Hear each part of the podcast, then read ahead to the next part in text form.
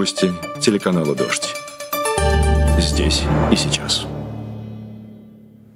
20.00 в Москве, 19 в Киеве и в Риге. Вы смотрите телеканал «Дождь», информационную программу «Здесь и сейчас». Меня зовут Анна Мангайт. Перейдем к главным событиям сегодняшнего дня. Владимир Путин впервые встретился с жителями оккупированного Мариуполя. Скандал на кавказском курорте «Горячий ключ». Представители ЧВК «Вагнер» вызвали на допрос к прокурору города по факту незаконных захоронений наемников. На певца Валерия Меладзе написали донос с требованием проверить его на возможное финансирование вооруженных сил Украины. Сегодня утром внезапно стало известно, что Владимир Путин впервые с начала войны ночью решился посетить оккупированные территории Украины. Накануне вечером российский президент приехал в Мариуполь, который ему показывал вице-премьер Марат Хуснулин. Не обошлось и без встреч с местными жителями. Причем к некоторым Путин как бы случайно зашел в гости посмотреть, как живут люди, чей город российская армия превратила в руины. Ну а после оккупированного Мариуполя – Путин в, поехал в Ростов-на-Дону, где провел встречу в командном пункте специальной военной операции, так называемой. Там его встречал генерал Армагеддон Суровикин и начальник генштаба Герасимов. Все вместе потом они отправились на совещание. Ну а мы обсудим визит Путина в Мариуполь с украинским политологом, главой Центра прикладных политических исследований Пента э, Владимиром Фисенко. Здравствуйте. Добрый вечер. А, расскажите, пожалуйста, как трактуют а, визит а, Путина внезапный, как я понимаю, в оккупированный Мариуполь сегодня ночью? Как трактуют его в Украине? Да никак особо не трактуют. Мы не обращаем внимания на пропагандистские действия и заявления диктатора соседней страны, который ведет с Украиной войну. Понятно абсолютно, что это такой демонстративный пропагандистский визит, хотя я знаю, что очень много тоже таких э, версий ироничных по поводу двойника, сам ли Путин был в Мариуполе, ну и там и по поводу того, а нет ли здесь инсценировки и тому подобное. А, но в Украине нет никакого ажиотажа по поводу этого визита. Ну, абсолютно понятно, что после того, как э, э, в Россию неоднократно обращали внимание, что вот президент Зеленский регулярно приезжает в прифронтовые регионы и даже на фронт, не просто прифронтовые регионы, а на фронт, как в том числе в самые горячие точки, в Бахмут. Э, э, потом даже Байден приехал в Киев, э, но Путину надо было что-то показать. И надо было как-то отметить э, годовщину аннексии Крыма. Но никакого ажиотажа в Украине это не вызвало. Э, в Украине вообще к заявлениям и Путина, и других российских руководителей относятся абсолютно спокойно и без какого-либо ажиотажа. Ну, понятно, без ажиотажа, но это такой довольно кощунственный, что ли, визит. А Путин показывает, как он отстраивает а, уничтоженный им город. А, люди какие-то приходят в восторге, говорят, что знаете, наступил рай. Э, ну какой рай? Э, э, в украинских СМИ показали районы, где якобы бывал Путин районы разрушены, какое отстраивает. Э, вот как раз э, тоже не так давно была годовщина разрушения э, драматического театра в Мариуполе, где погибли дети, хотя была надпись большими буквами, что там находятся дети. И вот, кстати, очень символично так случилось, что практически в это же время было оглашено, что Путин, э, ну, что э, Путину предъявлен ордер на арест Международным криминальным судом за э, похищение и депортацию детей. Кстати, значительная часть этих детей похищена, депортирована из Мариуполя. Поэтому вот в этом есть своя символичность. А по поводу кощунственности, слушайте, сама война не просто кощунственна, преступна, Поэтому я же говорю, что э, никаких особых эмоций по поводу этого пропагандистского визита. У нас это воспринимают как сугубо пропагандистское действие. Тратить нервы, эмоции на, извините за э, выражение, э, на это чмо, э, украинцев нет сил э, и желаний э, да, мы это воспринимаем, ну вот как снег и дождь. Это бывает, и не более того. Украина вернется и в Мариуполь и Крым, а то, что Путин демонстрирует там свое присутствие, именно демонстрирует, и не более того. Нас это абсолютно не волнует. А, российские сопровождающие Владимира Путина, его пресс-служба заявляла, что это был абсолютно внезапный визит, не были готовы ни люди, с которыми он общался, ни город, ничего там специально к его визиту не готовили, ни, собственно, никто об этом ничего и не знал. Как вы считаете, если бы украинская сторона была бы в курсе визита Путина в Мариуполь, были бы совершены какие-то действия в этом, в этом плане, не знаю, я военного толка, как вы думаете? Я понимаю, я не могу расписываться за конкретных людей, от э, высших руководителей страны до э, людей, которые находятся на фронте. Но я думаю, что ни один человек э, в Украине испытал бы огромное желание уничтожить этого врага рода человеческого. Вот в России любят про сатанизм рассуждать. Для нас человеческое обличие сатаны — это Владимир Путин уничтожить Путина, я думаю, что этот человек, тот, кто это сделает, станет национальным героем в Украине. Но это мое субъективное мнение. Э, поэтому я не буду здесь расписываться за других людей, но думаю, что желание... Э, я знаю, что вот что я могу точно сказать. Миллионы украинцев э, давно посылают сигналы всем возможным богам о том, чтобы это исчадие ада в этот же ад и убралось. Накануне визита Путина, как вы знаете, был выписан арестный, э, ордер на его арест э, в Международном суде в Гааге. А как вы считаете, насколько этот э, визит в Мариуполь, такой демонстративно смелый, якобы, может быть ответом на вот это вот международное преследование? Я не думаю, что здесь была импровизация с ответом на решение Международного криминального суда. Скорее готовилась э, заранее готовилась вот эта поездка в Крым, то есть вот таким образом э, хотели отметить э, годовщину аннексии Крыма. Вот это точно готовилось. И судя по тому, как это делается в России с особыми мерами безопасности, я не верю в спонтанность абсолютно. В том числе и в спонтанной встрече с людьми. Это не в стиле Путина. Кстати, именно по этой же причине, когда речь идет о встречах с простыми людьми, случайными людьми, это не про сегодняшнего Путина, не про того Путина, который вышел э, из э, карантина, и после этого карантина ну, явно что-то у него в сознании сдвинулось. Э, Путина, который сидит за длинными столами даже с международными гостями. Поэтому я думаю, что тут никаких импровизаций не было, все заранее готовилось. И готовилось очень тщательно. А, а что касается решения Международного криминального суда, ну, Я думаю, что каким-то образом буду отвечать. Другое дело, как. Как? Визит э, по оккупированным территориям э, ну, должен был показать, что Путин жив и здоров, что он все контролирует. Ну, это традиционные пропагандистские действия. Э, что бункерный дед вышел из, как у нас его называют, вышел из бункера, вот и пытается что-то как бы показывать свою активность. Плюс как бы показывать, что он здесь хозяин на оккупированных территориях. Ничего, счастье оккупированных территорий уже сбежал, в Херсон же он не приезжает, э, или в Харьковскую область. Я уж не говорю про э, Киевскую область. Э, это места, откуда сбежали российские войска, вернее, их выгнали, выгнали поганой метлой, выгнали жестко, да. И такая же судьба ждет оккупантов и на других оккупированных территориях. А Международный криминальный суд — это то, что ожидает Путина. И обращу внимание, это только начало. Это только первые два дела по одному делу предъявлено обвинение Путину, а, но я думаю, что обвинение получат очень многие а, военные преступники в России. Это только начало. Продолжение будет. Сейчас это по линии Международного криминального суда, дальше будет по линии спецтрибунала. Вот очень символично. В России начался прокат фильма «Нюрнберг». Вот пусть смотрят россияне, пусть смотрят, потому что это то, что ожидает Путина и его приспешников. Э, вот так вот мы относимся к этому. Э, ну а что касается э, вот самого решения, я думаю, что это очень показательно. Путин получил клеймо.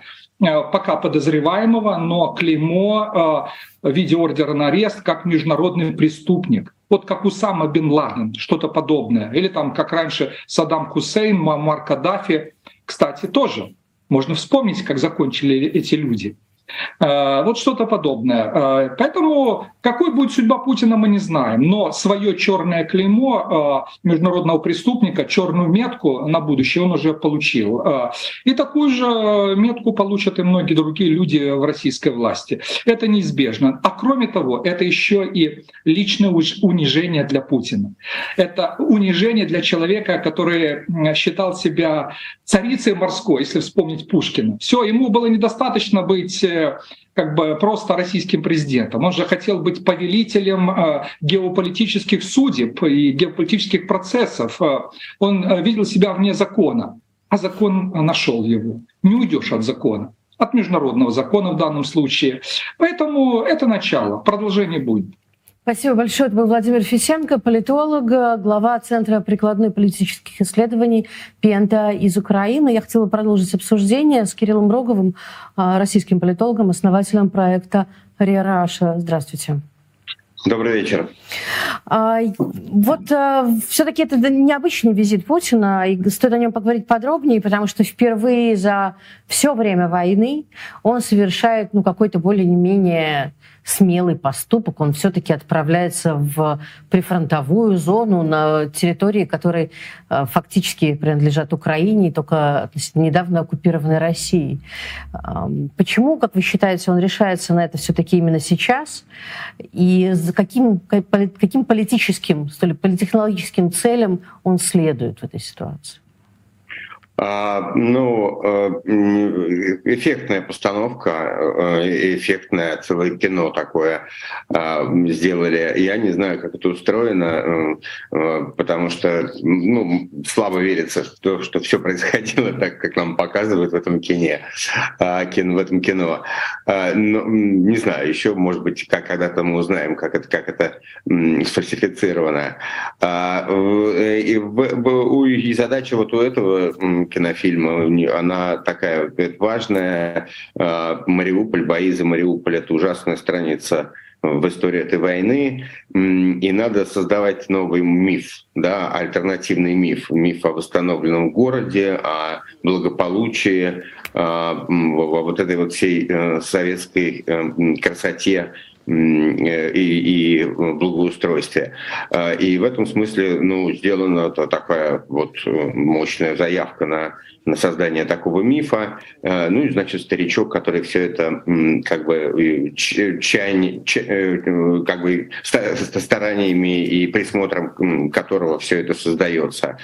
А, вот примерно так. Ну и такой ответ на визит Буша в Киев, что, мол, дескать, вот мы тоже ездим. Ну, опять-таки не знаю, как это все сделано. А, и что здесь правда, что нет, это предстоит еще расследовать, я думаю. Вообще демонстрируется какая-то его большая самостоятельность. Он сам за рулем ездит по, вот этому, по этому новому городу, да, в да, абсолютной да, темноте, да, да, да. и не видно охраны. Нет, ну, охрану видно, охрану видно, но ее, конечно, маловато. Понятно, мы понимаем, что там вокруг по дальнему периоду, периметру все, все оцеплено, а здесь, значит, какая-то какая постановка но все равно выглядит слишком смело для Путина, и, может быть, здесь что-то еще не так, это что-то выяснится потом. А, я сегодня слышала несколько раз такую странную точку зрения, что это начало некого а, предвыборного цикла для Путина. Он готовится к 2024 году.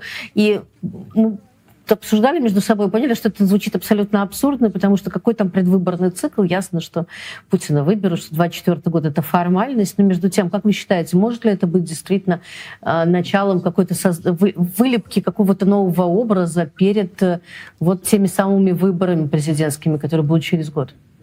Ну, вылепка образа, вот образ этот, он, он как бы все время сейчас делается, этот вот э, заботливый дедушка, э, и который, конечно, никакой не военный преступник, потому что печется все время о людях, вот и днем, и ночью, в основном ночью, правда, в данном случае. Э, но я не, не, не, мне кажется, что к выборам это такая, ну, у диктаторов не бывает выборов, у них всегда выборы.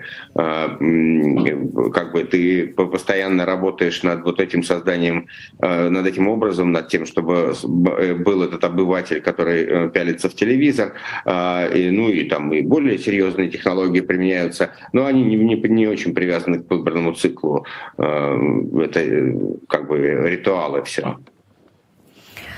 Насколько важно вообще людям увидеть, э, как вы думаете, россиянам, вот в нынешнем состоянии, увидеть Путина э, на э, войне, что ли, на в этих новых землях, которые так активно э, обосновываются как мотив и повод э, для войны, защита этих новых территорий?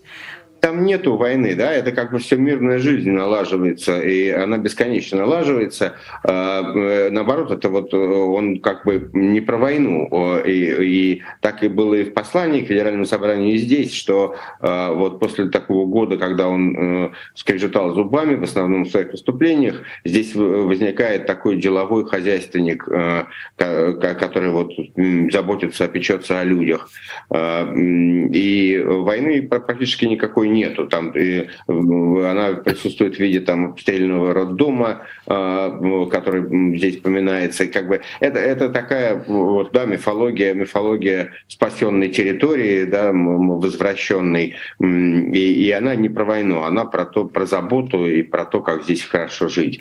А, э, и вот мы уже видим контур этого мифа, как он лепится и будет лепиться.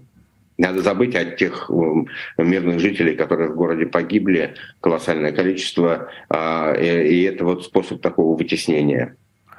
Давайте посмотрим сейчас а, сюжет Сони Гройсман, как, собственно, действительно это выглядело. С нами был а, политолог Кирилл Рогов и российский политолог и украинский политолог Владимир Фесенко. С обоими мы обсудили сегодняшний визит Путина в Мариуполь. Давайте увидим его своими глазами.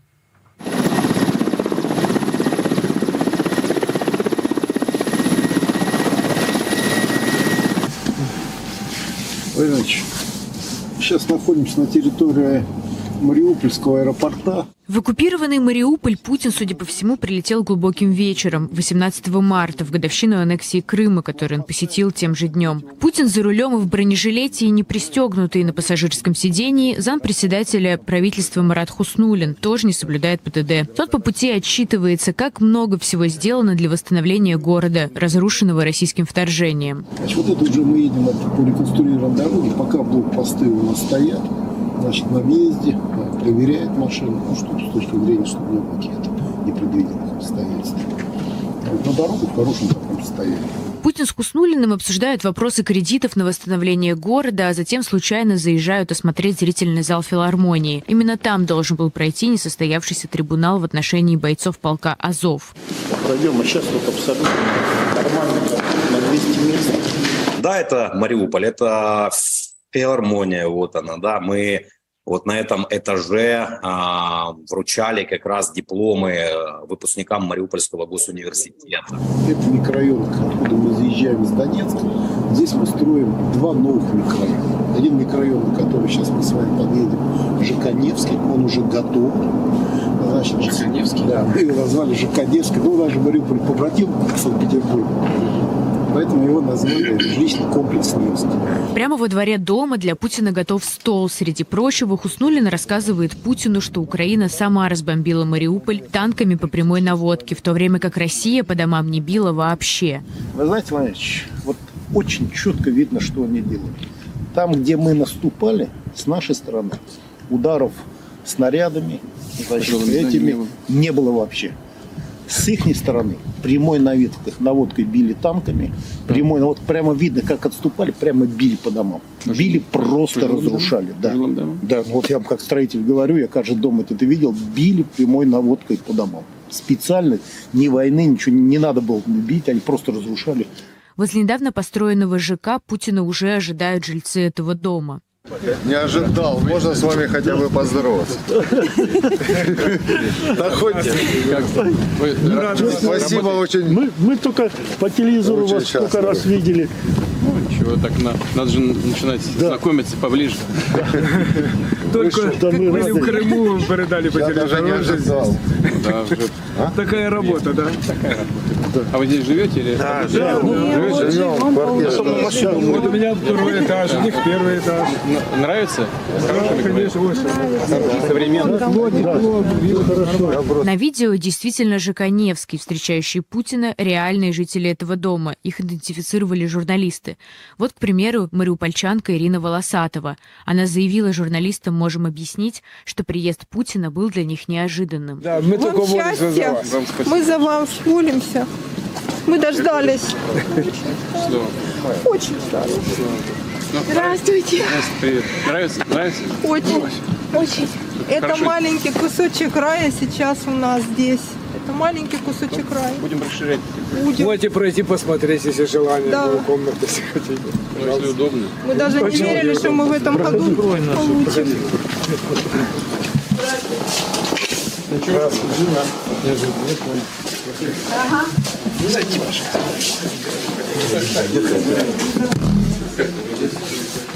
Устроились. Пройдите, вот кухня. Это все покупали, все, голые стены были. Только газовая печка, и э, вернее, электропечка и все. Это все вот Ну что? И сколько здесь комнат у вас? три. Три? Да было три, и дали три. Ну, не, не будем беспокоить. Из- Извините, пожалуйста, что так неожиданно. Спасибо, что зашли. Мы так рады видеть вас.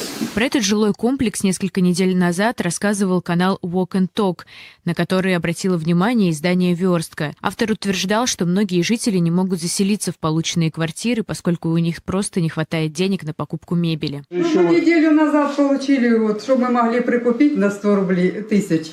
Вам дали 100 тысяч, Да, да? 100 тысяч, вот мы телевизор купили. А, это вот э, компенсация хорошо, потому что некоторые говорят, что, ну там, дают, не дают, но вам Нет, дали. нам дали. Вам дали. Ну, только на меня, на, на мальчиков не дали. Мы же наши Я вначале тоже думал, что на всех членов семьи дают, а оставить только на одного.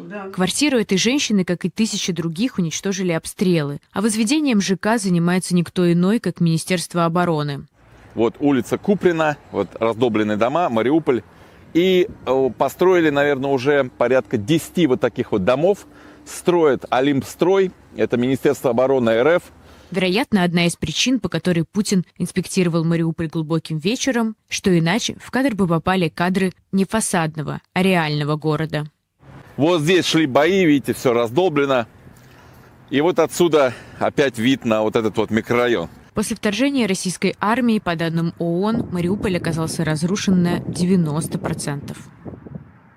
В эфире вечерние новости телеканала «Дождь». Здесь и сейчас. Сегодня власти Тульской области сообщили о падении беспилотников в поле. Дрон упал сегодня же в Адоевском районе, заявил Комитет Тульской области по региональной безопасности.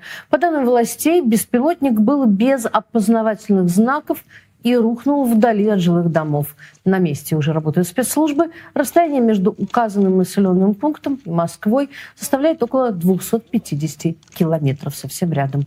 Дроны все чаще стали падать в регионах, далеких от границы с Украиной и близких к Москве. Напомню, что 28 февраля беспилотник упал в деревне в 70 километрах от российской столицы.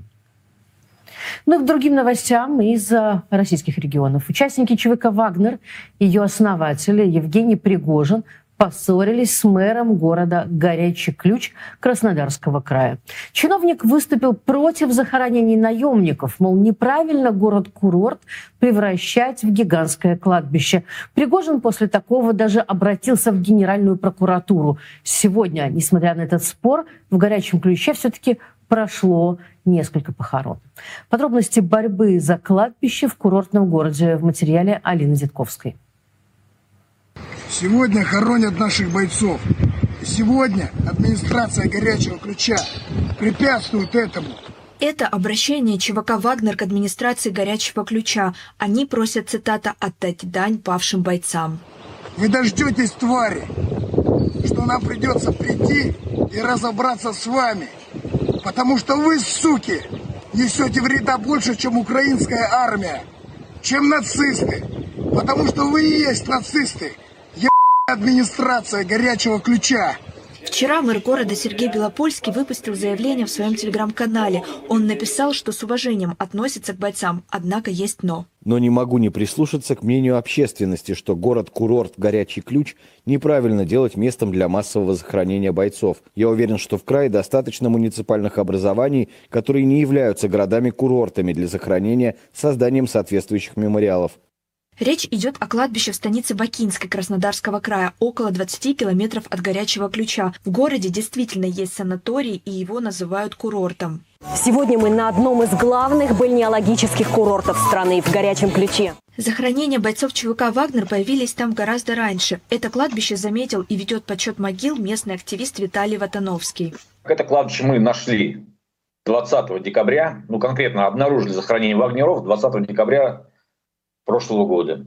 На тот момент там было похоронено трое. Мы нашли еще там двоих, стало пять. На тот момент там стало пять. И мы, когда фотографировали, рядышком были рабочие, говорят, да что, сейчас привезут вагнеров хоронить. Я говорю, какие вагнеров? Да вот, и показывают там вдали от кладбища, на удалении где-то порядка, там, наверное, около 100 метров. В общем, другое захоронение, но оно тогда было небольшое.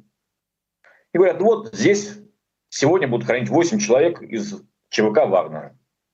Мы подошли, там было 40 могил. Кладбище стремительно росло и сейчас увеличилось в несколько раз. По хронологии такая. Значит, 20 декабря там было 48 могил. 1 января там было 95 могил. 14 января там было 165 могил. Затем 2 или 3 февраля там было порядка 270. Я точно не могу сказать почему. Потому что там часть очень большая часть отсутствовала крестов и отсутствовал табличек. Поэтому я, в принципе, ориентировочно посчитал, что там было 270. Ну и вот на данный момент, на сегодня, там я насчитал ровно 570. Основатель ЧВК Евгений Пригожин рассказывал несколько месяцев назад. На этом кладбище могилы тех, кто по разным причинам написал в своем заявлении, что хочет в случае гибели быть похоронен вблизи часовни ЧВК в горячем ключе. По его словам, участок Бакинской выделили якобы при поддержке администрации Краснодарского края. Но есть информация, что на этом кладбище оно находится за станичным, хоронят заключенных завербованных в ЧВК. Бакинской станице, судя по всему, самое большое кладбище вагнеровцев. Русская служба BBC писала, что там уже найдено четыре места массовых захоронений бойцов ЧВК. Помимо станицы в Краснодарском крае, это город Березовский под Екатеринбургом, 67 могил, под Луганском 37 могил, в поселке Фряново Московской области 22 могилы. Заявление мэра Горячего Ключа Пригожину не понравилось. Но могу сказать следующее. Бойцы ЧВК «Вагнер» защищают интересы России. Они умирают за нашу родину-мать. Им вставляются палки в колеса, где только возможно. Вставляют их подонки-чиновники. Они не дают ордена медали. Они не дают вооружения боеприпасы. Они не дают хоронить наших товарищей и всячески этому противодействуют. Заявлением Пригожин не ограничился. Он обратился к генпрокурору Игорю Краснову с просьбой привлечь мэра «Горячего ключа» к уголовной ответственности по двум статьям – за дискредитацию и превышение полномочий. Несмотря на спор, 19 марта на кладбище в Бакинской станице было так. Там сегодня прошли похороны восьми вагнеровцев. «Яко ты есть воскресенье и живот и покой, усопших раб твоих, Христе Боже наш, и тебе славу высылаем с обезначальным твоим Отцем, и со Пресвятым, и благим, и животворящим твоим Духом, ныне и присно, и во веки веков. Пришли на похороны, как освещают некоторые СМИ, якобы обычные люди. А в телеграм-канале «Оркестр Вагнера» появилось такое сообщение, цитата, «В горячем ключе раскуплены красные гвоздики. Местные жители едут в станицу Бакинская на прощание с героями Вагнера». Кому места не хватает, пусть ложится первый. Вперед этих мальчиков. Пусть первый ляжет. Они же не виноваты, что они вперед их успели. Вся наша молодежь здесь лежит. Это наши дети, наши,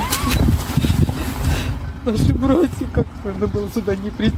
Действительно ли это обычные люди, которые по собственному желанию приехали на похороны, точно неизвестно. В декабре телеграм-канал «Можем объяснить» писал, что Пригожин заказывал массовку на похороны бывшего заключенного Дмитрия Меньшикова, погибшего в Украине. Платили от полутора до двух тысяч рублей. Работал сварщиком. Не хватало денег, решил заработать, сел в тюрьму. Появилась возможность. Писал письма президенту, всем писал. Хочу на войну, хочу родину защищать. Свежее захоронение бойцов ЧВК «Вагнер» мэр «Горячего ключа» пока не комментировал. На прощании слушали голосовое сообщение Евгения Пригожина. Спасибо за вашу поддержку от всех бойцов.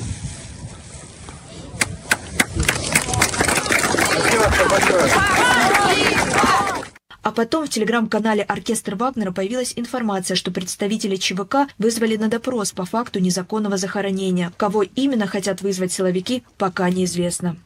В эфире вечерние новости телеканала «Дождь». Здесь и сейчас. Китайский лидер Си Цзиньпин завтра приедет в Москву. Это будет первая встреча политика такого масштаба с российским президентом, которого на этой неделе объявили в международный розыск. Напомню, что Гаагский суд допускает, э, что Владимир Путин несет персональную ответственность за незаконное перемещение украинских детей на территорию России против их воли. После начала войны в Украине Путин и так сократил свое количество поездок за границу до предела, до минимума, а теперь и вовсе э, все путешествия стали для него официально совершенно опасны. В 120 странах президента России ожидает арест. Например, об этом сегодня заявил министр юстиции Германии, сказав, что если Путин окажется на территории страны, то его арестуют и передадут в Международный уголовный суд. Но есть и несколько десятков других стран, куда еще пока может летать или ездить а, президент. Вот такую карту сделали наши коллеги из издания «7 на 7». Путин все еще может посетить, например, Казахстан, Северную Корею, Эфиопию или Кубу. Как новый статус Путина, э, президент в розыске, такой особый статус, может повлиять на переговоры, на дипломатические отношения с Москвой? Означает ли это его полную изоляцию, еще более полную, скажем так, или общаться с человеком, развязавшим войну в центре Европы, все же придется, как и раньше. Поговорим об этом с политологом Александром Бауновым. Александр, здрасте. Здрасте. Пусть буду политолог. А, ну, меняет ситуацию вот этот новый статус Путина? Вот, э, что будет с российской дипломатией? Возможно ли она еще, когда президент страны теперь официально в розыске Гаагским судом? Практически, я думаю, мало что, потому что, как вы верно заметили, по соображениям безопасности он и так сейчас э, за границу не ездит. А, спорные какие-то интересные моменты могут возникнуть, например, а, если он поедет в ту европейскую страну, которая в принципе готова его принять, может быть потенциально, теоретически. Но рассматриваем пока только Венгрию, а Венгрия этот статут ратифицировал. А с другой стороны, есть страна Таджикистан, которая ратифицировала э, свое участие, э, является полноценным участником Международного уголовного суда и который одновременно входит с Россией э, в кучу общих структур. Я думаю, что на практике, конечно, опасность ареста э, есть для него э, в западных странах, в которые он не поедет и так. Так что в этом отношении ничего не изменилось. Изменилось в другом. Дело в том, что большинство э, государств, которые признают полномочия Международного уголовного суда, это государства так называемого глобального юга. То есть это Африка и вся, в общем, Латинская Америка, кроме Кубы и Никарагуа, даже Венесуэла даже Бразилия, да, вспомним БРИКС, Южная Африка, вспомним а, тот же БРИКС. А, да, крупнейшие государства глобального юга, а, юго-востока, как угодно, Китай, Индия, Турция, то есть основные партнеры или собеседники Кремля за пределами Запада, э, так же, как и Россия, так же, как и Соединенные Штаты, не признают юрисдикцию. Но вот уже, например, Южная Африка или Бразилия — это такие неприятные пересечения, потому что, с одной стороны, Россия как бы в них в каких-то форматах больших вообще предлагала себя последние годы, если не десятилетия, в рамках этого БРИКС, как крупнейшую такую державу не Западов, которые в союзе, в партнерстве с другими государствами крупными не Запада этому Западу противостоит, а вот теперь и Бразилия, и Южная Африка, и вообще вся Латинская Америка, они вроде бы как признают этот ордер, по крайней мере, Ну а как они его не признают? Они же ратифицировали соответствующие документы. А, хорошо, вот есть такой конфликт. Как из него потенциально можно выйти? Неужели э, в этой ситуации Россия будет вынуждена отказаться от своих э, вот этого амбиций международного влияния в таких странах, как Бразилия, которые всегда рассматривали своим серьезнейшим партнером в последние годы? Ну, понимаете, все это следствие, э, вот этот ордер, это просто одно из, одна из сторон той, собственно, войны и того нового положения, в котором Россия оказалась благодаря этой войне. Но еще раз говорю, что важно для э, режимов типа российского, да, для недемократических, авторитарных там, и так далее, диктаторских режимов. У них э, очевидный дефицит легитимности пребывания лидера у власти. Он почему у власти? Да? То есть внешний мир всегда, особенно демократический, ставит вопросы по этому поводу к э, лидерам диктатуры. Как диктаторы восполняют этот дефицит легитимности? За счет международных отношений. Они говорят, что смотрите, нас признают вот эти, эти, эти, мы ездим с визитами туда, они приезжают к нам, вот э, видите, на лицо а, полноценная, полнокровная, пестрая картина международных отношений. Значит, мы легитимны. Вот когда эта картина редуцируется, когда, почему, собственно, диктаторы и боятся изоляции, они, с одной стороны, говорят, да мы тут, да нам вообще на всех плевать, да мы суперсуверенные, да нам главное, что наш народ любит, и то, что мы добиваемся своих суверенных целей, а, а что думают другие, плевать. С одной стороны, да, а с другой стороны, совершенно нет, потому что международные отношения — это очень важная, очень важная сторона существования именно диктаторских режимов. Им как раз международные отношения заменить нечем. Чем больше их признают, чем больше к ним ездят, тем больше они могут куда-то поехать. Это для них, вот, конечно, конечно, очень важная вещь. И этой важной вещи э, Путин после войны лишился на Западе, попав под западные санкции и его окружение. А теперь под вопросом оказывается и большое количество контактов с не Западом, как, опять же, Путина, так и его окружения. Может ли вот этот вот э, ордер, да, этот новый статус Путина быть mm-hmm. объектом торга, что ли? Вот э, мы снимаем, например, с вас, Владимир Владимирович, э, какие-то ограничения, в ответ вы, например, выводите войска или идете на, на какие-то встречные действия, связанные с войной в Украине. Как вы считаете, может ли вообще здесь какое-то иметь, иметь место какая-то дискуссия на эту тему? Слушай, ну все может быть объектом торга, да, просто мы не можем, а, а, не будем, давайте следовать той картине а, мира, который следует, собственно, в российском руководстве, где все от ковида до ордена Международного уголовного суда и от там Майдана в Киеве до беспорядков в Тбилиси является частью одного хитрого плана, направленного на то, чтобы там, не знаю, Россию задавить, сдержать, э, причинить, чего-то лишить. Просто, а кто будет в данном случае субъектом торга? Ну вот если представить себе, что лидер а, поддержки Украины — это Соединенные Штаты. Соединенные Штаты, как мы помним, и это главная слабость в позиции Международного уголовного суда, не признают и не собираются признавать юрисдикцию Международного суда, при этом поддерживают ордер в отношении Путина. Собственно, здесь и есть главное противоречие этого ордера.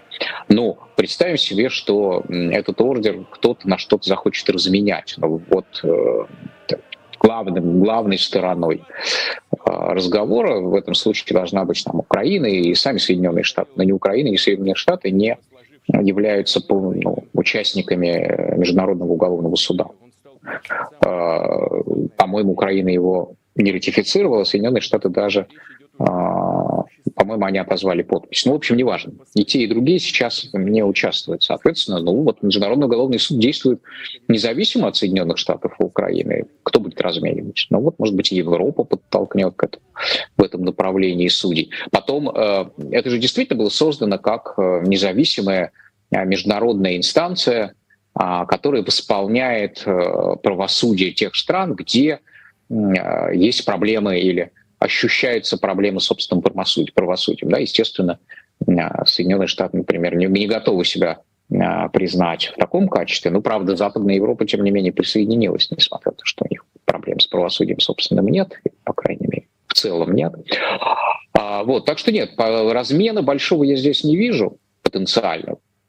Ну, вот вы только что говорили и про ЮАР. Да.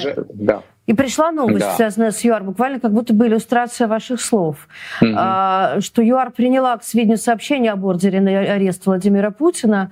А в августе при этом его там ждут на саммит БРИКС. И пресс-секретарь президента ЮАР Винсент Магвения заявил, что страна осознает свои юридические обязательства перед Международным уголовным судом. Однако до саммита мы продолжим взаимодействие с различными соответствующими заинтересованными сторонами. Мы принимаем к сведению сообщение об ордере на арест, выданным э, Международным уголовным судом. То есть ничего не понятно. С одной стороны, продолжают готовить Ничего саммит. не понятно, да. Да.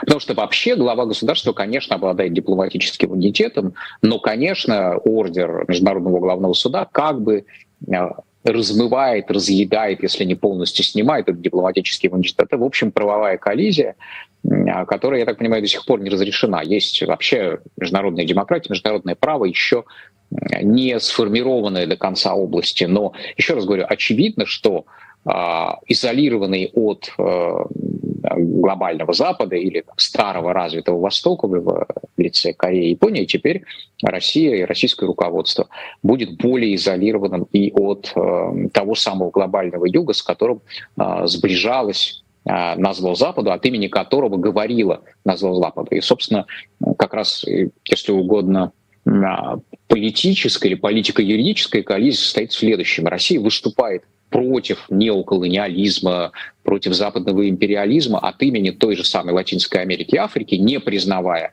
юрисдикции Международного уголовного суда и не признавая, собственно, действий в отношении своего лидера, тем более этого самого Международного уголовного суда. Африка-то с Латинской Америкой признают юрисдикцию Международного уголовного суда. Вот здесь между ними начинает пролегать некоторый водораздел. А насколько- Дальше. Да. Я об этом, собственно, собственно, я надеюсь, что я завтра по этому поводу даже статью на Карнеге политика выпущу. Это раз. А во-вторых, э, вспомним, что говорил Хан, да, прокурор, эм, собственно, британский, британский юрист, прокурор Международного суда. Он говорил, что прискорбно, конечно, что пришлось выпустить ордер в отношении Владимира Путина, но а, он, я не помню, как это точно было сформулировано, но, в общем, этим делом не заканчивается. Там сейчас два чиновника, Львова, Белова и, собственно, Путин. А ведь есть другие чиновники, которые имеют отношение к вторжению в Украину. Просто, ну, скажем так, ищут ту самую петельку, а, за которой их можно все-таки инстанция строго правовая, а не, поли- не политическая, да, за которых можно прицепить а, как непосредственно виновных.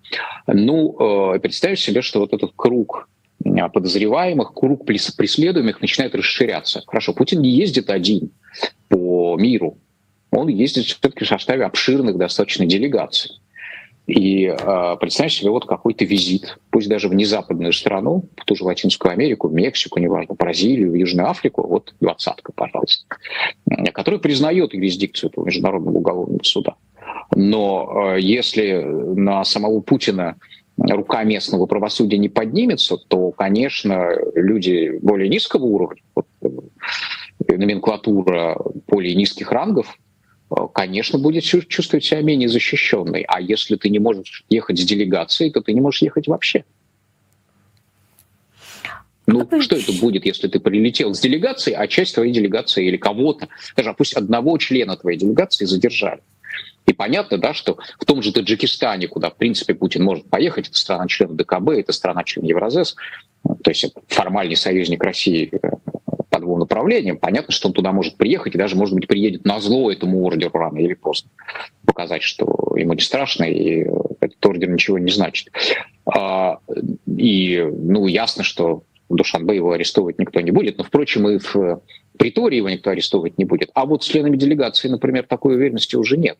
Если в Душанбе они могут съездить, э, скорее всего, безнаказанно, то вот так вот ездить по миру, но это дополнительный риск большой. А если член президентской делегации э, задержан, еще раз говорю, это серьезный скандал. И это серьезное препятствие вообще для того, чтобы ехать, потому что, а если он задержан, он пере- передан куда-то, если он передан, он допрошен, а если он допрошен, то возникают какие-то материалы в деле, ну и, так сказать, целая цепочка тянется неприятных последствий для российского руководства. И последнее, что мне было непонятно, насколько вообще э, кремлевские власти были готовы к подобному развитию событий. Они так э, э вчера и позавчера упорно заявляли, что им вообще абсолютно наплевать э, с высокой колокольни на все происходящее, что стало ощути, как бы ощутимым вот это вот какой-то болезненный удар. Или мне только кажется так? И на самом деле это действительно не очень важно для них. Ну, я думаю, что отчасти они готовы ко всему, даже к атомной войне, инструменты, какие-то настроения фаталистские, которые э, доходят из э, разных, с разных уровней российского руководства, они именно фаталистские, чему быть того не миновать, будь что будет, авось и так далее.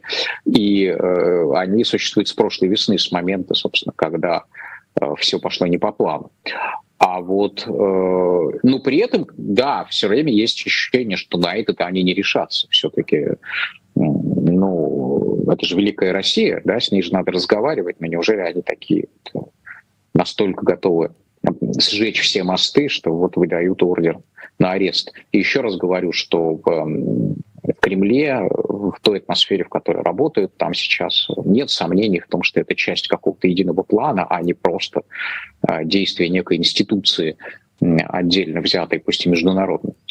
А, поэтому какая-то надежда, я думаю, что уж самого-то Путина, тем более, еще раз говорю, что довольно сложно привязать мировую главу государства непосредственно к военным преступлениям, потому что глава государства не стреляет, на кнопку не нажимает, на гашетку не нажимает, на, на линии фронта не находится, и, собственно, даже детей никуда не вывозят, этим занимаются другие организации. Но э, я думаю, что даже разговор о детях был начат, и именно поэтому эпизоду, скажем так, да, по этому направлению предъявлены обвинения, именно потому что, видимо, более четко прописаны какие-то э, параметры ну, военного преступления именно, именно в этой части, потому что мы с вами, конечно, понимаем, да, что э, среди тех э, детей, которые в сторону России были перемещены за год конфликта, есть очень разные случаи перемещения. Это как раз в отличие, я не знаю, там, от каких-нибудь бомбардировок, разрушения какого-нибудь театра или каких-нибудь непосредственных убийств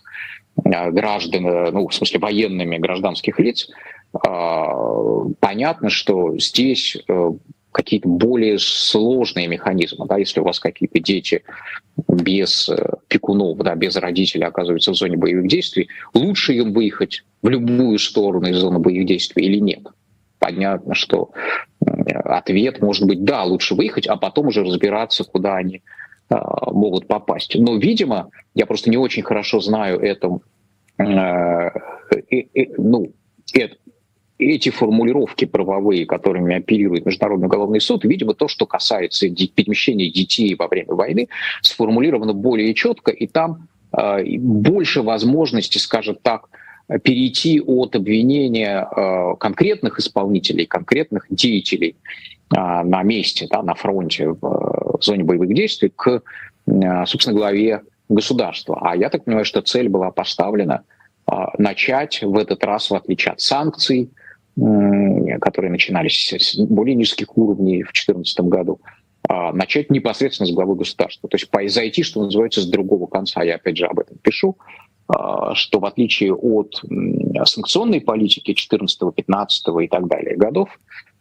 этих санкционных списков, списков персональных санкций, а, в которые начинались э, с разных уровней, более низких, и не доходили до уровней э, высокого российского руководства до прошлого года. Здесь э, решили зайти буквально вот с, с, по той же вертикали, но сверху вниз, да, прям начать э, с первого лица. И именно поэтому, видимо, э, и вот эта тема детей была выбрана, потому что, еще раз говорю, я не знаю, как это там сформулировано, надо поговорить с юристами, с юристами-международниками, но, видимо, именно эта тема перемещения детей дала а, возможность зацепиться за что-то, за какие-то формулировки, за какие-то э, параграфы а, международного права, международного законодательства и выйти прямо на первое лицо. Потому что, еще раз говорю, как раз, конечно, в случае гибели гражданского населения э, от рук военных, в отличие от вывоза детей, как, как бы эмоционально более непосредственно является более понятным, что ли, преступлением военным, чем вот эвакуация кого-то там, а потом их куда-то там еще везут кого-то в детдома, кого-то там возвращают. Родственникам, за кем-то родственники приезжают из Европы, за кем-то родственники приезжают из Украины через Европу. То есть там нет а, какого-то одного единого случая в истории с детьми. Да, вот из этих тысяч, которые вывезены, понятно, что у них довольно разная судьба. Кто-то действительно является похищенным, кто-то является там, эвакуированным, возвращенным, кто-то еще кем-то является. Но задача была, а, судя по всему, выйти на первое лицо у а, судей Международного уголовного суда. И вот здесь, наверное, отчасти те, кто просматривают за этим ордером какой-то хитрый план, ну хитрый не хитрый план, но вот идея, а давайте уже не будем идти с нижних этажей на верхние, как мы это делали в случае Боинга, как мы это делали в случае конфликта на Донбассе, в случае захвата Крыма. А, давайте мы э, начнем, так сказать, сразу с главного лица, который несет ответственность вот за то решение, которое было принято в феврале прошлого года. Вот, а, ну, это такой получился сильный жест, действительно, и есть некоторое ощущение информационного шока. Спасибо большое. Это журналист-международник, политолог, главный редактор «Карнегеру» Александр Баунов. Итак, оскорбления и угрозы. Так отреагировали российские политики и пропагандисты на решение Международного уголовного суда выписать ордер на арест Владимира Путина. За ответом из России, э, за пропагандистским ответом из России следила моя коллега Нигина Бероева. Новости с Гаги от Международного уголовного суда застала Ольгу Скобееву в прямом эфире ее 60 минут. Ведущая не растерялась, хотя гости выглядели немного ошеломленными. Ну и на Западе совсем отдурели, окончательно сбрендили. Международный уголовный суд – это тот, который в Гаге, если кто-то не знает, выписал ордер на арест президента – нашей с вами страны, Российской Федерации. Но обсуждать новость не стали, обошлись комментарием пресс-секретаря Владимира Путина Дмитрия Пескова. Саму постановку вопроса мы считаем возмутительной и неприемлемой. А Россия, как и целый ряд государств, не признает юрисдикцию этого суда. И, соответственно, любые решения подобного рода являются для Российской Федерации с точки зрения права ничтожными. В вечерних вестях до этой новости дошли только на 50-й минуте после сюжетов про пылающую в огне протестов Францию, опасных препаратах против ожирения и новом ток-шоу «Моя мелодия». Ведущий Игорь Кожевин тоже привел цитату Дмитрия Пескова и объяснил. Судя по всему, речь идет об эвакуации детей Донбасса из-под обстрелов в безопасные районы. Екатерина Андреева зашла на тему судом издалека с подробного рассказа о межконтинентальной баллистической ракете комплекса «Ярс». Компонент нашей ядерной триады – защита страны от потенциальных угроз. Межконтинентальные баллистические ракеты, которые запускают вот такие мобильные установки, способны поражать цели на расстоянии в 12 тысяч километров. А уже потом перешла к самой новости.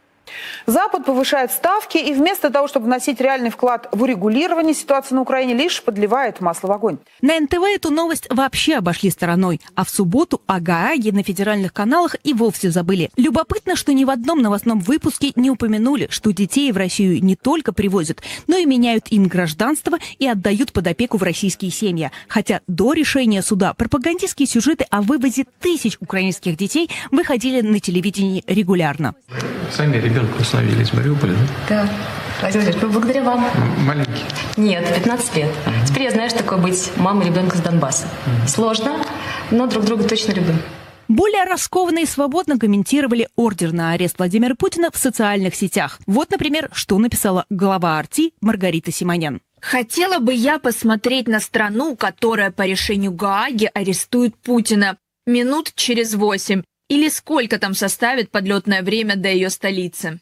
Антон Красовский, предлагавший топить украинских детей, выступил с не менее эмоциональным комментарием. Я считаю, что сегодня ночью ряд судей Международного уголовного суда должны совершенно неожиданно трагически погибнуть, а здание этой организации сгореть от замыкания в электропроводке. И если в эфире федеральных каналов комментировать щекотливую для Кремля тему мог только и исключительно Дмитрий Песков, то в параллельной медиавселенной, в частности в своих личных телеграм-каналах, российские пропагандисты активно распространяли искрометные заявления российских политиков о гаагских ордерах.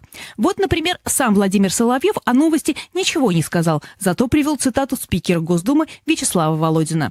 «Янки, руки прочь от Путина.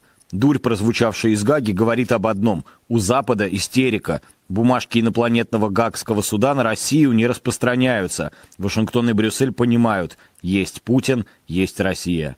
Здесь же получил голос и глава Чечни Рамзан Кадыров. За этих детей, товарищи гаагские тунеядцы, вы Владимира Владимировича на Нобелевскую премию мира должны были выдвинуть. Да, чуть не забыл, можете хоть локти стереть, расписывая ваши ордера. Нам тут эта погода не меняет. Путин наш президент. Россия мощь. Но в воскресенье вечером, после выхода главной пропагандистской программы «Вести с Евгением Киселевым», стало понятно. Кремль, может быть, и не признает Международный уголовный суд, но явно не хочет трогать тему неизбежности международного правосудия. В итоговой программе о ордерах на арест Владимира Путина и Марии Львовой-Беловой не сказали ни слова. Здесь и сейчас.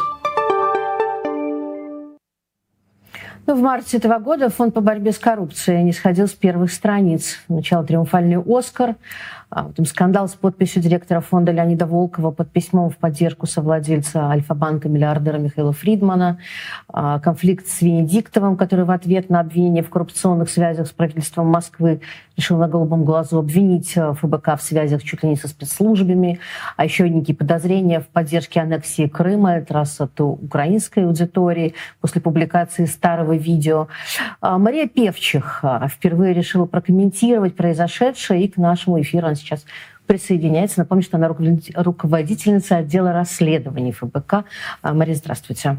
Здравствуйте, Анна. Я знаю, что все эти вопросы, они не очень комфортные, но мне кажется, важно их проговорить. А, вот как к концу этой недели Фонд по борьбе с коррупцией должен был прийти к какому-то внутреннему консенсусу, а, как выглядит его конструкция, кто им управляет. Вот есть ли какое-то конечное решение? А, по-моему, вы сами назначили нам этот дедлайн. Нет, у нас э, он не такой. Мы эм, решили, что необходимо какое-то внутреннее там, расследование, разговор на эту тему коллективно и так далее. Какое-то время у нас эм, заняло всем собраться, эм, поэтому в ближайшее время этот разговор произойдет. И, как я писала в Твиттере, мы обязательно о его результатах э, расскажем публично. А пересмотрели ли вы после всего, всей этой истории свое отношение к, внутри команды к санкционным, к подсанкционным бизнесменам? И еще раз, мне не хочется сейчас uh-huh. повторять те же самых ошибок и говорить э, от лица команды о решениях, принятых коллективно по борьбе с коррупцией. А, я думаю, что правильно будет сделать э, следующим образом – обсудить это все внутри команды, сделать так, чтобы никаких противоречий у нас ни между собой не было, чтобы позиции наши сочетались и а, были одинаковыми, и тогда, соответственно, лица, от лица Фонда борьбы с коррупцией уточнить все наши а, позиции по отношению составления санкционных списков, а, по тому, кто в них должен попадать, кто в них не должен попадать, я думаю, что имеет смысл это сделать, даже если мы всего лишь повторим все то, что говорили так до этого. А, Венедиктов активно продолжает комментировать все произошедшее, в том числе в интервью с Собчак он говорит, что подробности расследования, которое касается а, вот, а, его издания, его самого, об этих подробностях его предупреждали заранее еще сами некие сотрудники ФБК. Вы слышали про это? Нет, и я уверена абсолютно, что это очередное а, вранье, ну или просто такой, знаете, обычно банальный выпендреж. Я уверена, что никто а, не мог предупреждать э, Венедиктова расследование, потому что по нашим внутренним процедурам, а, процедурам расследования знает очень ограниченное количество людей, э, ни один из которых абсолютно точно не является информатором «Эхо Москвы». После того, как вот прошел уже эта некоторая цепочка из э, каких-то медийных скандалов, а, появилось видео, где вы и Леонид Волков сидите на некой, как я понимаю, пресс-конференции, и э, Леонид рассуждает о судьбе Крыма. И это, конечно, стало триггером для огромной аудитории, для которой сейчас судьба Крыма — это особенно вот такая болезненная зона. Всегда была ею после аннексии, а сейчас особенно. А как вы считаете, ну, как внутри себя вы как-то эту историю обсуждали? Когда, что это за видео? Когда оно было снято? Отвечали ли вы на какие-то вопросы, связанные с ним? Я, если честно, не очень понимаю, о каком видео речь. Эм, я надеюсь, что зрители «Дождя» меня поймут, потому что эту неделю эм, мы были очень заняты получением «Оскара» в категории «Лучший эм, документальный фильм», чего не происходило с события, масштаба которого не происходило давно, скажем так. Я, мне кажется, вы сейчас сказали, я в Твиттере видела какие-то скриншоты, теперь я понимаю более-менее, что имеется в виду, и сам кусочек я не слушала. Это была встреча со сторонниками в Нью-Йорке, если не ошибаюсь, на ней действительно были Волков и я. По моим, я не могу вспомнить, э, чтобы там произносилось что-то там конкретное по Крыму. Мне надо переслушать этот кусочек, как-то я могу, могу его прокомментировать. Но с другой стороны, зачем, если позиция и Волкова, и Навального, и Фонда борьбы с коррупцией по Крыму обсуждено, э, ну и в целом по Украине обсуждено такое количество раз и э, заявлено эм, в самых разных форматах, ну абсолютно однозначным образом. Я отошлю вас еще раз к 15 пунктам Навального, который он недавно опубликовал, к, я не знаю, к эфирам на популярной политике и прочим роликам, которые записывали мои коллеги. Здесь просто нет никакого пространства для дискуссии. Все слова э, сказаны, и принципы наши понятны, да, и, и, и позиция наша. Если э, возможно ли ситуация, что где-то как-то на какой-то э, встрече Волков там, сформулировал что-то не очень э, корректно, ну, конечно, возможно, но это не меняет формулировка, не меняет э, сути происходящего и сути того, что, что мы об этом думаем. А, у нас есть это видео, я могу предложить его посмотреть, оно короткое, и просто чтобы вы жестко, жестко сформулировали, как выглядит позиция, мне кажется, что это важно, чтобы снять любые интерпретации. Это действительно важно, чтобы закрыть все вопросы. Давайте послушаем. по-другому. Считаете ли вы, что возможен возврат Крыма Украине? Причем в ближайшее обозримое будущее. Я, нет, я так не считаю. Прекрасная а, Россия будущее. Я так не считаю. Это на, на аудиторию. Значит, я так не считаю, и я могу объяснить. Я могу себе представить, как при политики прекрасной России будущего и политики украинской следующего поколения сядут и начнут договариваться про какой-то новый абсолютно юридический фреймворк, который позволит начать искать пути к решению этой проблемы. Потом еще и Нобелевские премии за это все получат. Представить себе, что это случится там при жизни там, нашего поколения, мне сложно. Честно говоря, меня это, меня это высказывание совсем не, за, не задело, но оказалось, что оно задевает каких-то других людей, для которых эта тема еще более сенситивная. Вот сформулируйте, Мария, вашу позицию по этому вопросу. Я тоже не очень поняла, в чем конкретно проблема с э, видео, потому что там Леонида спрашивают о том, в ближайшее время э, можете ли вы представить э, возвращение Крыма эм, Украине. Да, события происходят в довоенное время, и Леонид отвечает, что в ближайшее время он этого себе не представляет. Да? Ну, то есть мне кажется, что здесь ну, действительно, речь идет о каких-то там совсем придирках да, к, к формулировке. Ну, как бы в, в 2014 году а, Навальный тоже говорил, что он не представляет ближайшее время. Ну, ближайшее время прошло, Крым не вернулся. Но сейчас обстоятельства изменились. Сейчас война. Сейчас возвращение Крыма, Крыма Украине э, оказывается там гораздо более реалистичным сценарием, чем э, он казался вот тогда. Мне кажется, это был октябрь, что ли, или ноябрь 2021 года, когда эта встреча, на которой мы с Волковым сидим, э, проходила. Обстоятельства изменились, формулировки изменились вместе с ними, но суть от этого не поменялась. Давайте смотреть на самую последнюю формулировку, на формулировку, которая, там, которая наиболее актуальна на сегодняшний день. Э, это формулировка из 15 пунктов Алексея Навального, где написано и четко изложено, что границы эм, России и Украины должны быть восстановлены в в, в, в, в понимании, ну, в границах, э, простите за тавтологию, 91 года.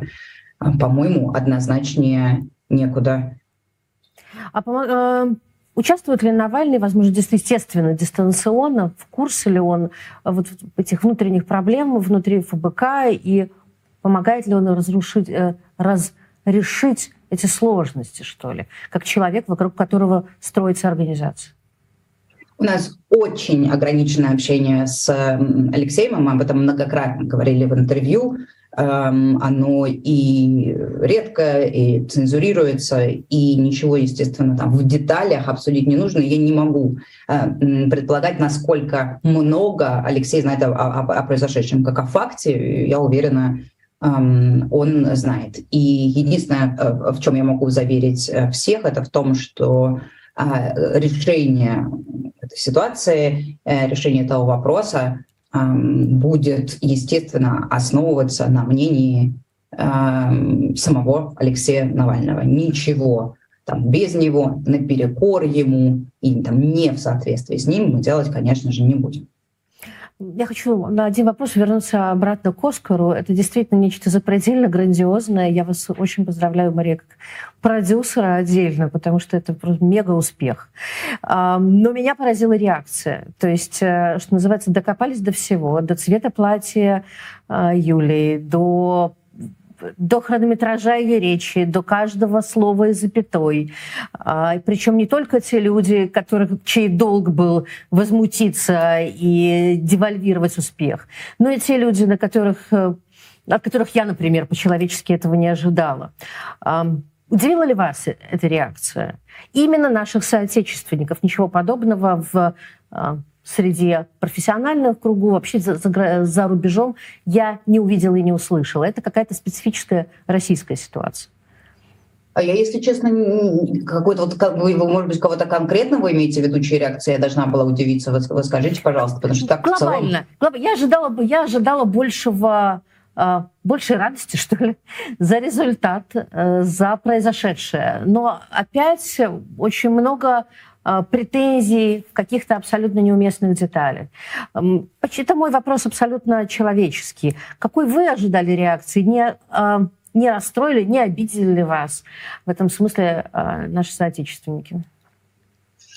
Um, нет, не обидели. Я к этому ко всему стараюсь относиться философски, потому что ну, раз, не знаю, три раза в неделю возникают какие-то поводы, когда большое количество людей недовольны чем-то, что делает фонд борьбы с коррупцией, Алексей Навальный, Мария Певчих, кто угодно. Ну, так бывает, и вот это, это такая неприятная сторона публичной, публичной жизни, политической деятельности, расследовательской деятельности. Я при этом абсолютно уверена, что абсолютное большинство россиян, и уж точно все наши сторонники, а, восприняли получение нами Оскара как большой очень важный праздник, как хоть какая, как хоть какую-то положительную и приятную э, новость, э, которых не было очень давно.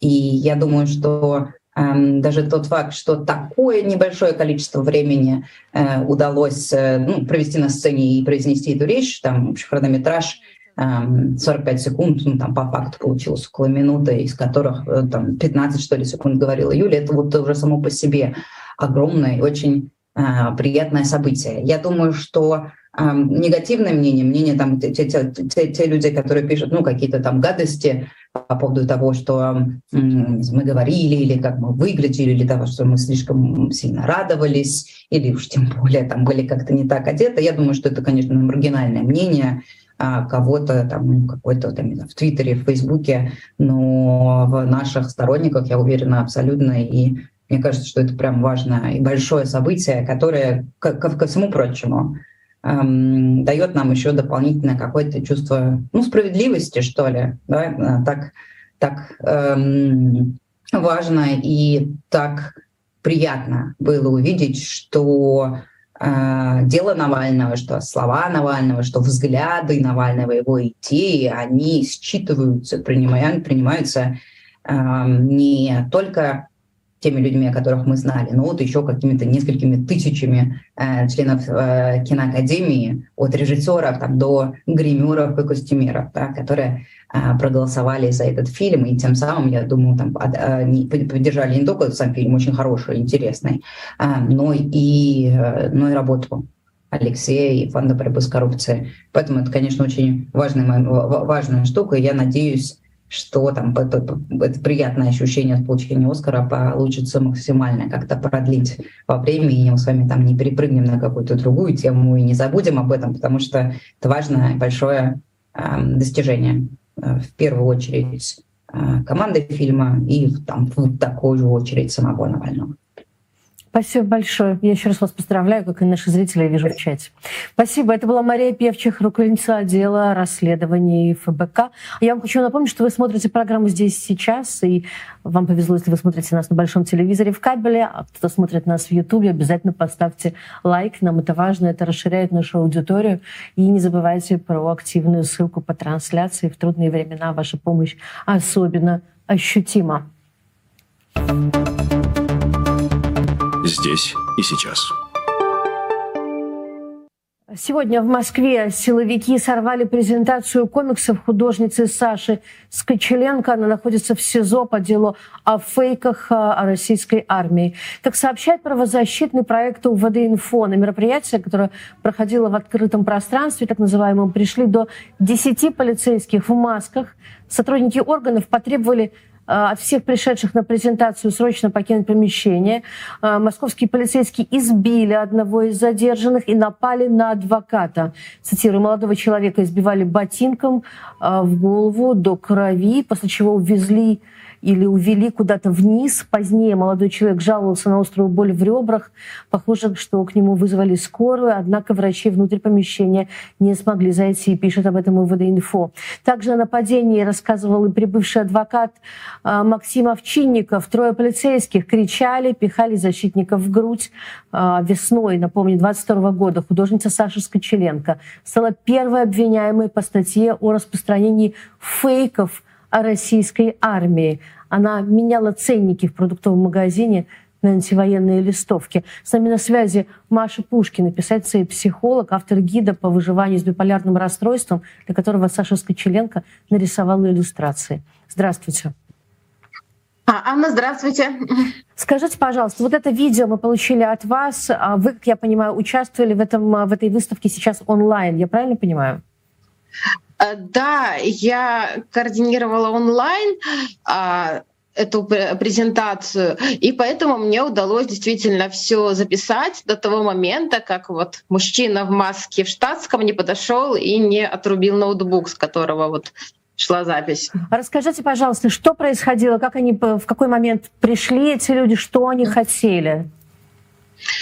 Сначала все было вообще замечательно. А, час сорок шла презентация, а, выступили вот, собственно, друзья Саши, вот ее небольшая там группа поддержки людей, которые вот, э, ей помогают на протяжении всего ее заключения. Это ее лучший друг Алексей, ее девушка Соня. Э, вот, они рассказали о том, как сложно было издать эту книгу, когда автор находится э, в тюрьме и, в принципе, о том, как, чем, чем хороша эта книга, собственно, я тоже э, выступила на эту тему.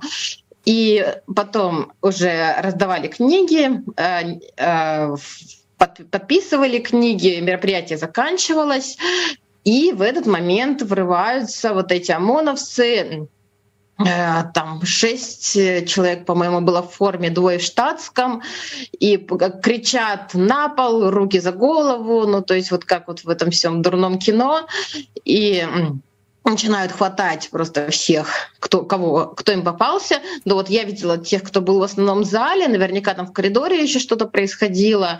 Кто-то, кто успел сбежать, те, в общем, к, к счастью, не пострадали.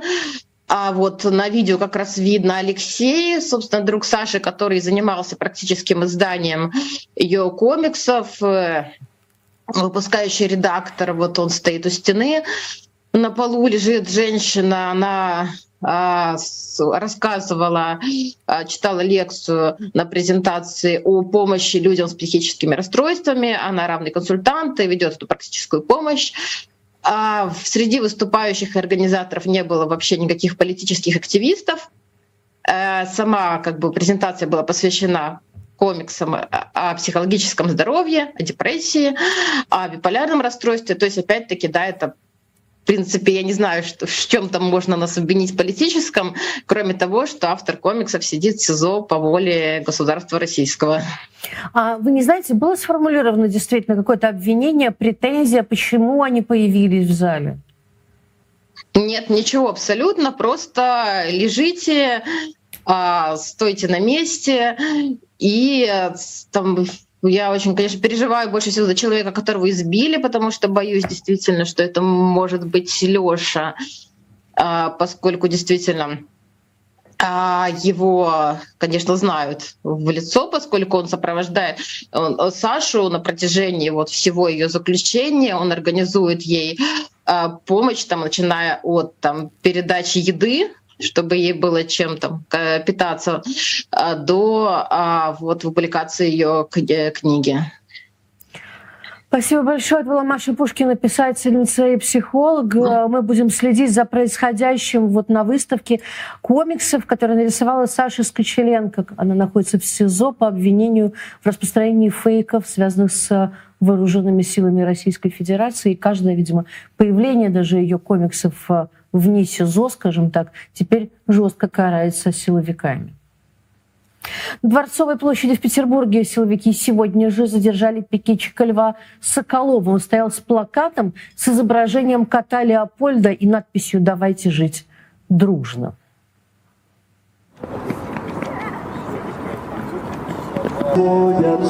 Мосты, одно как желтый, другое волны, исполненный ночей, с ними золотой небес, чей свете забываемый.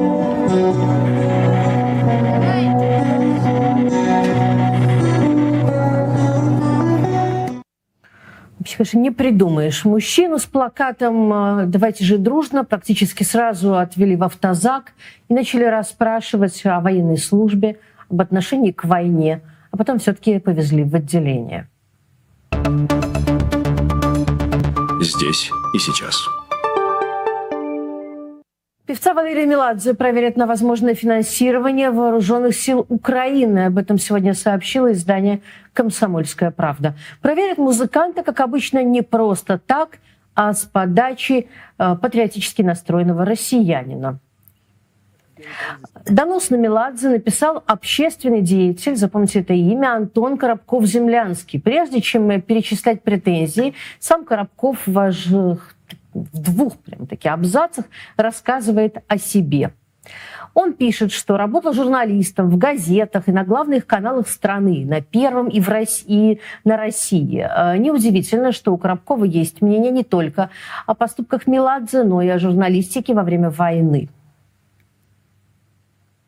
одна киевская версия событий, да, ну и так далее, и так далее. И в этом плане э, сейчас, э, наверное, в медиа, э, он уже наметился, конечно, этот слом, да, и государство здесь своими резкими движениями, объявляя некоторых иноагентами, да, там, закрывая некоторые СМИ, как было с «Эхо Москвы», телеканалом «Дождь» и так далее, сейчас просто спровоцировало то, что система должна меняться. В течение 30 лет поменялась страна, поменялась все в нашей жизни, в принципе, да, а вот там не поменялось ничего, да, и спустя 30 лет нам сейчас нужно фактически с нуля это все будет делать. Работал Коробков и в некоторых общественных комитетах сторонников Дмитрия Медведева и Владимира Путина. В инстаграме Коробкова-Землянского он о себе пишет покороче, чем в доносе, в трех словах. Журналист, патриот, кремлебот. Более широкую известность этот журналист и кремлебот э, наверняка приобретет как э, пресс-секретарь певца-шамана, которого он без лишней скромности называет голосом эпохи. Он этим очень гордится, судя по социальным сетям. Кроме этого, Коробков-Землянский активно постит э, фотографии с главными лицами так называемой СВО улыбается вместе с певицей Юлией Чечериной, а, танцором Сергеем Полуниным и символом войны буквой Z. Меладзе до таких героев, конечно, не дотягивает. Коробков-Землянский задался вопросом, куда поступают деньги Меладзе, заработанные на корпоративах – в Москве и в Дубае. Общественный деятель в своем доносе указал, что Меладзе выступала с осуждением СВО, вспомнив вот это видео, которое разошлось по телеграм-каналам сразу же после Нового года. Моей жене, мо- моей жене, Вера, Вера. Вера. Слава Украине, братан. Геро- О, о, красавчик! Коробкова-Землянского заинтересовало, куда идут деньги вот с таких вот корпоративов. Журналисты «Комсомольской правды», примерно как и автор доноса на Меладзе, написали о якобы плачевном состоянии его концертов. Концертов, как пишут журналисты издания, у Меладзе стало все меньше и меньше. И подчеркивают это на примере выступления в Израиле.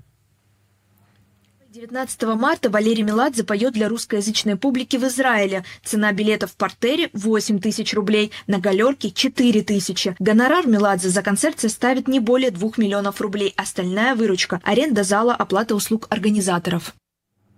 За Меладзе тут же вступилась Алла Пугачева, опубликовав видео с концерта артиста, где в зале не было ни одного свободного места.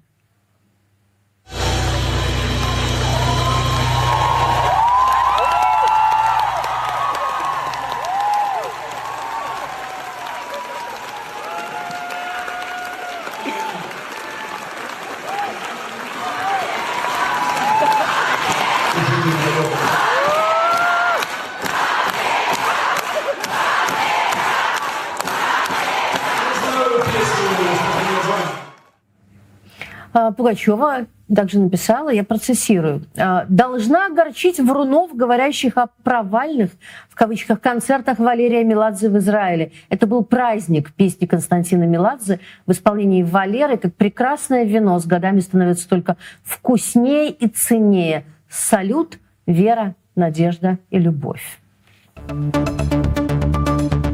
Здесь и сейчас.